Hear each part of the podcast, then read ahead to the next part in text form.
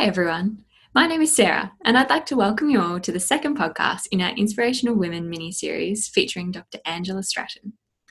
Angela is a rural generalist who lives with her husband and three beautiful children in Mount Beauty, and she's recently been appointed as the new statewide clinical lead for the Victorian Rural Generalist Program. Hi, Angela. Thank you so much for chatting to us today. We're really um, happy to have you on our podcast. Thank you, Sarah. Thanks for having me. No worries. So, our first question that we have for you today is what led you to become a rural doctor? Uh, so, I grew up in Albury Wodonga. So, for those that don't know, is a regional centre on the New South Wales Victorian border. And I also had a short stint in Dubbo uh, in year 11 and 12. So, in about year 12, I decided I'd like to be a doctor, um, mostly because I wanted to help people. And I got a little bit hooked on a TV show called Dr. Quinn Medicine Woman. So I don't know how many of you have ever actually seen that. I might be showing my age here. And it's based on a, a female doctor uh, who worked in the in the rough North American pioneer days. And she was so cool running off to save people on horseback with minimal supplies. And I just loved it. And I wanted to um, to do that as well. So then I went across to Newcastle Uni to do med school, um, and I was quite altruistic when I got there, and I was going to save the the world one rural community at a time. And like many country kids, I participated in the John Flynn Scholarship Scheme over in a remote town in WA, and I was actually one of the rare participants who didn't enjoy my John Flynn placement that much. I really struggled with the remote medicine and the, the, challenges that the health professionals were facing in, in many remote communities. And I also didn't like the heat and I felt quite socially isolated over there. And then I found my Metro GP placements were as a student were uh, pretty underwhelming. And I confess I, I actually fell asleep once um, during observing the consults. Yeah. Um, so being a city GP didn't cross my mind. So really I actually headed down the path of O&G training initially. And it wasn't until I was working as an, an unaccredited O&G reg up in Newcastle and I realised that I didn't like doing big blocks, four hour blocks of surgery day after day. And I saw after having my first child how non family friendly specialty training was, which I'm sure many of you um, can relate to seeing as a student. So then I started hanging out in the ED, and people would be saying, "Why is the O&G Reg helping tube that guy in the resus bay?" and and I was getting more awareness of the, the skills that specialists, um, single specialists, because GPs are specialists, um, often lose. And, and I didn't like not being able to manage coexisting conditions in my O&G patients. And I remember showing an O&G consult, a consultant, an ECG from a gynae patient on the ward. And she looked at me blankly and had no idea how to read it and wanted me to get a med reg to come and just read the ECG. And I thought, this is ludicrous. How can we not, you know, de-skill so much we can't read an ECG? And I think personally, we were getting to a point at that time, my husband and I, that we really realized that the city wasn't for us and we wanted to go back to the country. So the procedural general practice is really what, what fitted the best. And we, having grown up in Albury Wodonga, we wanted to go back to the northeast Victorian region and so ACRRM training fitted with sort of what I wanted to do and, and where I wanted to go with that. And while investigating potential towns in the region, we discovered this brilliant thing called alpine medicine that I didn't know existed um, prior to that. So off we went to Mount Beauty with, with two kids in tow. And, you know, I'd only been in town three months before delivering first baby there. And it really hit to me how essential um, it, GPs were to the community and um, really haven't looked back. There's not much you can't do in this role. It's pretty cool. Wow, that sounds fantastic. So, our second question for you today is You've had many teaching roles throughout your career. What made you become interested in teaching? Is that something you were interested in prior to commencing medicine, or did your interest in teaching develop during your clinical training? So interestingly, um, back in high school, before I wanted to do medicine, I actually wanted to be a high school math science teacher. So I was, however, was steered away from that career um, by my mum, who had been a high school teacher before she went and studied law. So I guess the teaching back, um, teaching interest was always in the background. At medical school, which though some would disbelieve it now, my, my confidence was actually pretty low. And I was one of those students who was just passing from year to year. And I felt really intimidated through that um, teach through humiliation approach, which we so often saw back then. It's becoming less and less. But I was just just to be terrified when I'd speak in front of a group on the wards, and I used to try and be hidden, and hopefully I'd never ask mm. questions. So the idea of teaching really didn't even cross my mind. But then as I became a junior doctor, it really allowed me to find my groove. I think I was a classic example of how your performance at medical school doesn't necessarily correlate to how you perform as a junior doctor. And and suddenly i just the whole world i was i was a good intern. I could do this and and my confidence just just took off. And i think as a result i found that i used to have medical students tended to follow me around and i actually liked having them around. And then I just incidentally got tapped on the shoulder to start do a presentation for the IMGs or the junior doctors. And then I realized that if I knew my topic, um, I actually didn't mind standing up and talking about it. Plus, I was pretty determined I didn't want others to have that same fear that I'd had coming through.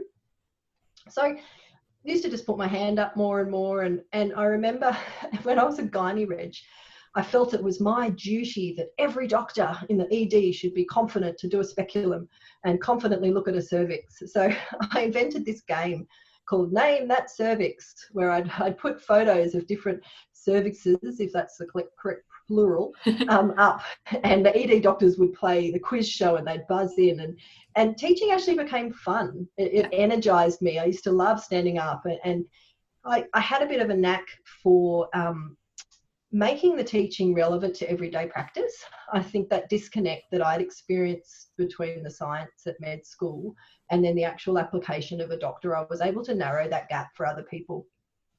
So that's kind of, I just fell into it. And then I didn't really get my first formal teaching appointment until after my GP fellowship when I became a medical educator with general practice training. And then I just started getting tapped on the shoulder for more and more opportunities. And it's funny now from that timid um, doctor on the uh, medical student on the ward to now you know i can stand up in front of a few hundred people and just chat away. In fact they have, have struggled to shut me up sometimes. So it's um yeah and then since i've just found a new appreciation for teaching and um, have gone on to do some a grad certificate in clinical teaching through melbourne uni and just keep going on. And, and i look back now and think if i was a high school teacher you know that's that's one of the I think teachers have got one of the hardest gigs in the world, and you know particularly facing a room full of kids who don't want to be there. Mm. Yet now here I am teaching a bunch of adults who really want to learn and you know lap up what what we say and crave teaching. So yeah. it's just fantastic. I, I feel really honoured to do this job. Oh wow! And we feel honoured to have you as a clinical teacher. I can tell from you. I can tell you from experience that you're fantastic. So thank you very much, um, and thank you for sharing about feeling you know timid in your younger years because i think that's a really common experience for medical students so it's nice to have that kind of open discussion. Mm. um, so our third question for you today is what do you think your biggest challenge will be as the statewide clinical lead for the victorian rural Generalist program which is a new role to you? Um, and how have you prepared for this Oh, yes. So thank you. I'm so incredibly excited about this program. So, um, for those that don't know, having rural generalism recognised as a subspecialty of general practice has really provided rural GPs with the recognition they deserve. So, you know, the scope of practice rural GPs have is so unique and often underappreciated. So to have it recognised, you know, federally and state to the point that they're developing this new program in Victoria is fantastic. So, uh, the biggest challenge for me will really be engaging all the different stakeholders that are already doing work in this area and helping them see the benefit from a coordinated approach because there's a lot of great stuff happening, but it's sort of, you know, you're doing a bit of good stuff over there and then someone else is doing a bit of good stuff here. So, to be able to join all that together, mm-hmm. um, I think will be a challenge and to do it successfully. The other thing is to keep everybody, including myself, I guess, focused on the bigger picture. And although we want to train rural generalists, it's actually the purpose is about improving the health of rural communities by having the right doctors in those right places. So, um, to me, we'll need to stay focused on that and hopefully see some really good outcomes in our communities down the track. Great, that sounds fantastic. Um, and just for those that uh, don't really like have much prior knowledge about um, what the VRGP is, what's kind of the vision of this new program um, versus how it used to operate? You were saying kind of like consolidating things and yeah. Mm. Yes, so absolutely. So um, Victorian Rural Generalist Program, and that there are similar uh, programs in other states as well. It's, a, it's being federally rolled out. Is an end-to-end training program for students who you know, become junior doctors who would like to become rural generalists. So previously, you had to find your own intern placement, which may or may not have been in a community program. You might only have a one-year contract. You're not sure where you're going the next year. You've got to try and pave your own path, and then eventually join GP training and, and get your advanced skills. Whereas now we're going to help coordinate that. And trainees who want to go on this path will actually be provided with the opportunity to create a path that will be supported. So we will put you in a place, you might have a two or three year contract in those early years. We can connect you with community early on and you can go and do placements in that community that you can then go back into as a GP. We can, um, there'll be guaranteed sort of protected advanced skill training spots um, and then also supporting your fellowship out the other end. So it's really trying to make it easier, streamlining it, and giving people a career path. And for those that may want to join later on, we obviously will accept people further down as well. But for those that know really early in their career that they want to go rural, we want to help them out from day one. Wow, those changes sound fantastic. I can tell from personal experience, and I'm sure a lot of people can. I was in the ERC last year, and yeah, there's lots of the similar challenges. So that kind of program sounds fantastic to really help people get into the country. Yeah, thank you. Fingers crossed. yeah, early days, but it'll be good. Yeah. Great. Um, our fourth question is along with your teaching roles, ha- um, you've also had many leadership roles.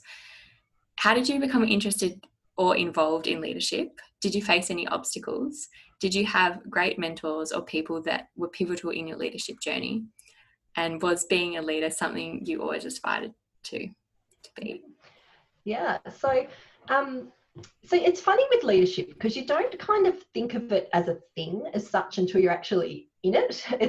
but I guess if I look back at it, um, my first leadership roles were as a teenager in the in the Girl Guides. So I can I can credit guides with the foundation of uh, leadership and teamwork skills. And I was a junior leader with them. I went right through as a, a, a, leader when I was a junior doctor. So I was the most overqualified camp first aider you can possibly imagine. um, plus, I actually volunteered overseas um, in Switzerland at a, a Girl Scout centre over there for, the, wow. for a while. So I think, you know, leadership is at the fund, you know, foundations of the Girl Guides program but this is the role that I'm in now is the first official medical leadership role that I've had. Um, and though my colleagues know that I've been pushing boundaries for a pretty long time. And over the years, I've become pretty assertive along the way, and I do put a few noses out every now and then. But that's because I like to think I hold people accountable for their actions and what, what they need to be doing and keep them responsible.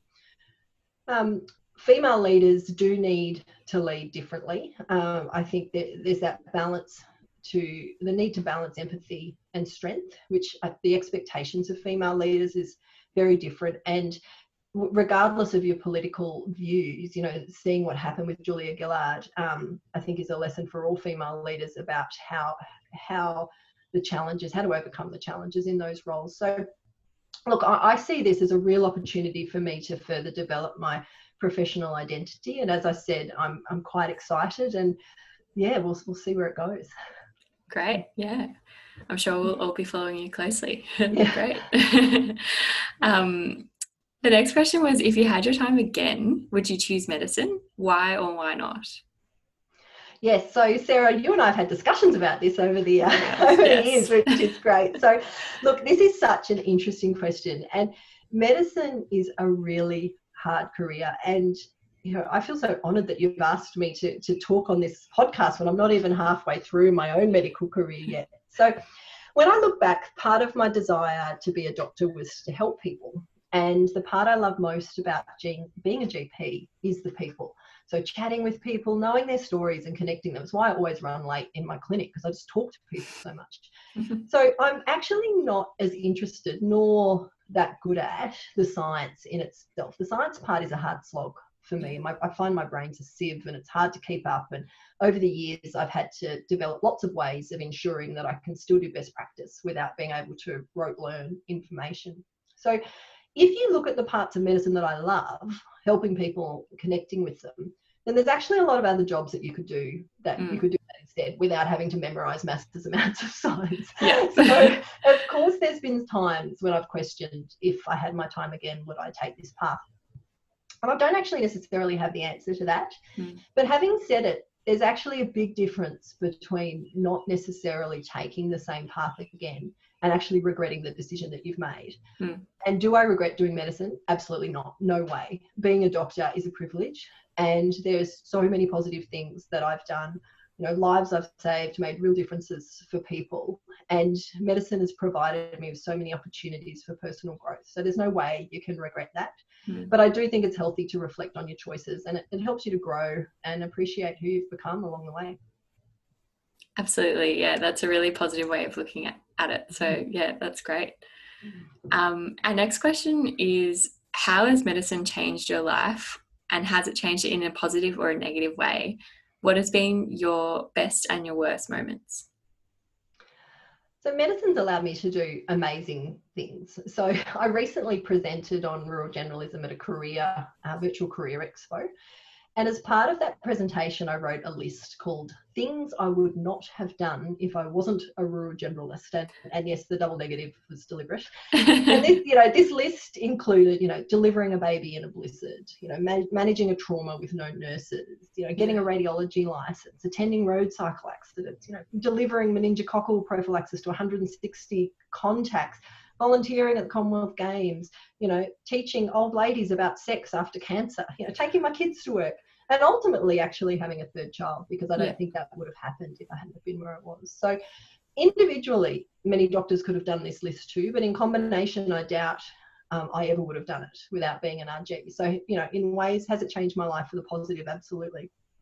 Negatively, well, you know, death and psychological trauma that you're exposed to through your patients, um, that that never gets easier. So you do develop strategies over time. Um, I think all my worst moments, um, which was in the questions, I thought, do I want to do that? And I thought, no, I will answer that question. yeah. um, the most of them are related to the unexpected deaths or, or abuse of, of children. And, you know, the one that stands out to me was the, the failed resuscitation of a six month old and um, hearing the mother wailing as Mm. it echoed through the emergency department and being expected as a JMO just to ignore it and pick up the next patient when all you really wanted to do was just sit and cry with the mum. And my own daughter was the same age. I remember getting home from work after that shift and just crying and crying and holding my daughter. You know, or another one, you know, telling a pregnant mother that her baby's died when I was heavily pregnant myself. And, you know, as, as you get more experience, you realize the culture in medicine to just suck it up and push on in those situations is actually quite toxic. Yeah. It, you know, it eats you up inside. And and now I let myself grieve. So you know, I'll, I'll sit and cry with a patient, or I'll take the time that I need. And patients benefit from seeing that you're human too. And you know, I show myself the same compassion that I would give to others. So although there's those negatives, um, you can turn them into a positive, and you grow from that. And you can make sure that you know this is if this is an awful thing that you're experiencing through your patient then at least you can do is try and make that the the journey a bit easier for the patient as well. Yeah, absolutely. Thank you for sharing those stories. They sound like they were really hard experiences, but unfortunately, probably experiences that a lot of us will have. yeah and i think just remembering that it, yeah it's you don't suck it up and push on you need you, otherwise it will it will eat you up and you need to let yourself grieve and you need to be human and just um, give yourself time and allow for that when those things Absolutely. happen and debrief with others Yeah, absolutely. Because if we're not taking care of ourselves, how are we going to take care of others as well? Absolutely yeah. Yeah. it's easier said than done though believe me Yeah, I can imagine. Yeah. Okay. Um, our next question is um, about kind of parenting in medicine. So we have lots of people in the MedFem community interested in parenting in medicine. Um, so we wanted to ask you about your experiences raising your three beautiful children alongside your medical career. How has having a family changed your medical journey, and how has medicine influenced your family life? Mm. So, wow, where to start with this? I think we could do a whole podcast just on this. So, look, without a doubt, being a parent has made me a better doctor. So, I'm so much less judgmental than I was pre kids. Um, I look at patients differently now as I understand the challenges better.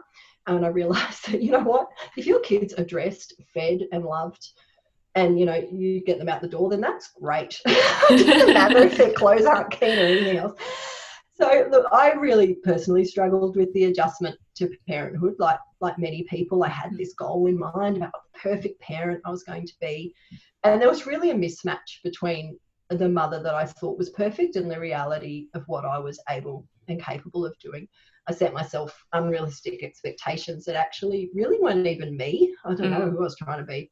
I think society and culture does lead you to believe um, that what you need to be, but then it's actually impossible. Like, I don't mm. think anyone can be that. There's no such thing.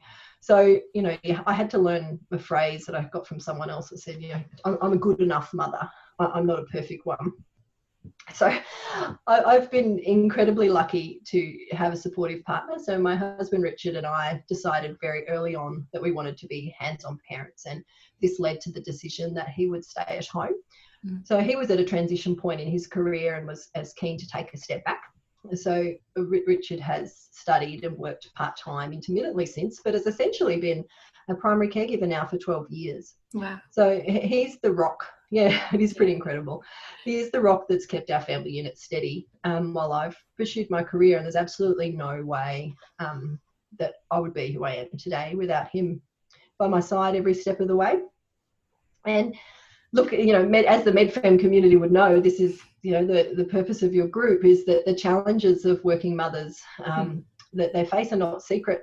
However, it's actually, you can't also underestimate the challenges that a male faces when he yeah. chooses to break stereotypes and stay at home too. So it's it's quite interesting to have been in that complete uh, flip um, mm. and and you know we've faced criticism over the years including from family that have assumed that you know my career has prevented him from reaching his potential rather than actually realizing it was a conscious choice that the two of us made together to do that and I think those kind of comments to me undervalue the incredibly important and difficult role that stay at home parents have. Like, I actually say I've got the easy job going to yeah.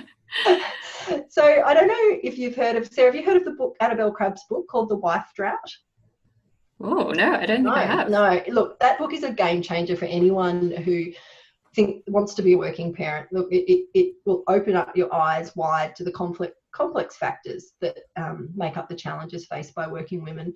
And look, it's good for husbands or partners to read as well because it really talks about the cognitive load, the additional cognitive load that women carry. So the idea of the wife drought is that we all need a wife. and it's set in the context of the politicians that the, there's a, a, lot of male politicians have a have a stay-at-home wife who carries yeah. the home front for them, but the female politicians' partners often work as well. Mm-hmm. And that, that can be extrapolated across multiple careers. And I think it brings up a lot of con, uh, concepts that are really important to people, women who are trying to pursue high-profile careers. So I guess you asked about advice. What, what advice do people wishing to have a family in medicine is don't wait for the right time to have a family as the right time never never actually comes mm, yeah. you, they'll never you, you, there's always going to be another bit in the training ladder or another career even after fellowship because then you're like oh now i need to set up my practice and if you want to have a family and you think you're otherwise ready just get on and do it um, because the right time's not going to magically appear mm-hmm. and then once you have kids get help so, you know, gather your community around you, whoever that may be, family or good friends. You know, I've, I've rarely lived near family in my adult life. Um, so we rely really heavily on a close knit group of friends that are in a similar situation. And it's really interesting, Richard and I talk about this a bit actually. When we lived in the city, we knew so many people. I mean, you're living in a city with half a million people, yeah. but didn't actually have many close friends. And it really hit home to us when our second child was due. And we realized there was not a single person that we felt comfortable enough to call to look after our first child in the middle of the night if I went into labour. Mm. Oh gosh, that is that's really sad. Yet since moving to the country, life is completely different. People that, that sense of community runs deep and people are so genuine and friendly. And look, there's so many people now I, I can call on. So, you know, just for your you know, medical students, if you do have your family, just make sure wherever you are, gather your community around you, whoever it is, don't try and do it on your own. Hmm. And then I think finally would be work life balance. Um, doesn't like like finding the time for kids, work life balance that doesn't just happen. Yeah. You have to actually choose it and make it happen. There's always going to be another patient or another person who wants something from you. And, you know, if you truly want work life balance, you need to learn to say no and not feel guilty about it. Mm. Yeah. Wow, fantastic advice. Thank you. it's all right. and I've written down the wife drought, so I'll be looking that up later. yeah, yeah. Sounds like a great book. Um, the next question is Who have the most inspirational women been to you in your life and career? And how have these people shaped who you are today in your personal and professional life? Yeah. So, look, I think, like, like many people, um, when my mother was a magistrate, um, she was a tower of strength and wow. she demonstrated how to overcome the challenges and the misogyny faced by women in society, particularly, you know, in positions of power, and then even worse in a country area. So she, she deeply understood also the impact that her role had on society and was, um, you know, strive to be incredibly fair and just with what she was doing. So as a teenager, that was a pretty um, inspiring person to be around as you're finding out, you know, yourself, who you are. I also spent a lot of time with mum's mum, my grandma, mm. and I would help her with volunteer work as a child. So going on Meals on Wheels and her various charities she had so she, really with that she taught me kindness and compassion and and the importance of giving which i think has definitely come through uh, in my roles um, professionally so the woman who had the most impact on me was a uh, dr felicity park who's an obstetrician in newcastle and was one of my consultants when i was an O&G reg so Felicity cha- uh, really challenged me to raise the bar to the highest standard of care that I could provide. She was, she was incredible to work with. And I remember one day I'd gotten a bit lazy at the end of a challenging birth suite shift because we used to do 14 hour shifts and, and 12 days in a row, like ridiculously long days. Yeah. But, um, you know, but I was being no more lazy than anyone else, but still lazy for me. and Felicity cornered me at the nurse's desk and said, and that she was disappointed in me. And I, I was just like, what? I remember saying to her, I was like, why have you pulled me up on this when I, am the only one who usually does it anyway and no one else gets pulled up? You know, I was having a good little whinge. And she looked at me straight and she said, Angela, because you're better than that. And you shouldn't measure yourself by what you see others doing. And I realized that she expected more of me than she did of the others because she knew I could do it. Hmm. And she taught me not to settle for what level of care I saw others delivering around me, but to actually deliver the best quality care I could and then strive again to do that even better, even more. So Felicity was the first person medically, I think, to really see my potential, and she pushed me, never let me settle for second best. And sometimes that was really hard. There were definitely a few tears, but it was an incredibly rapid period of growth for me as a doctor, and I'll always thank her for that. Thanks, Felicity. Shout out. wow, it sounds like you've had some amazing female role models in your life. So that's fantastic. Yes, um, I've been very lucky. yeah, absolutely.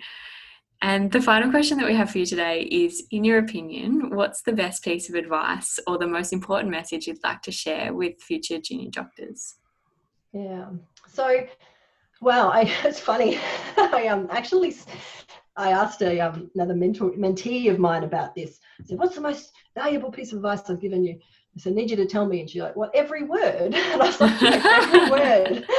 so, so, look, to me, it's about um, spending time thinking about your values. So, who you are, what you think is important, what upsets you, and what underlies your decisions, because these are all connected to your personal values. And living according to your personal values, as we all know, has implications for well-being. And when there's incongruence between your personal and your workplace values, um, it becomes associated with burnout and medical illness. So, values incongruence is often an issue we face in medicine, not only with the provision of health services, but actually within our own career and life choices. And burnout is real, and we need to actively prevent it. And I've done a lot of thinking about this over the years. So, you know ask yourself why am i doing this you know is that goal worth it are there mm. other options it's too easy to get on a path with your blinkers on and, and you get unable to see any way off so you need to stop and think and consider what you are prepared to compromise so is being that particular specialist in that particular hospital so important to you that you don't have time to see your family or look after yourself?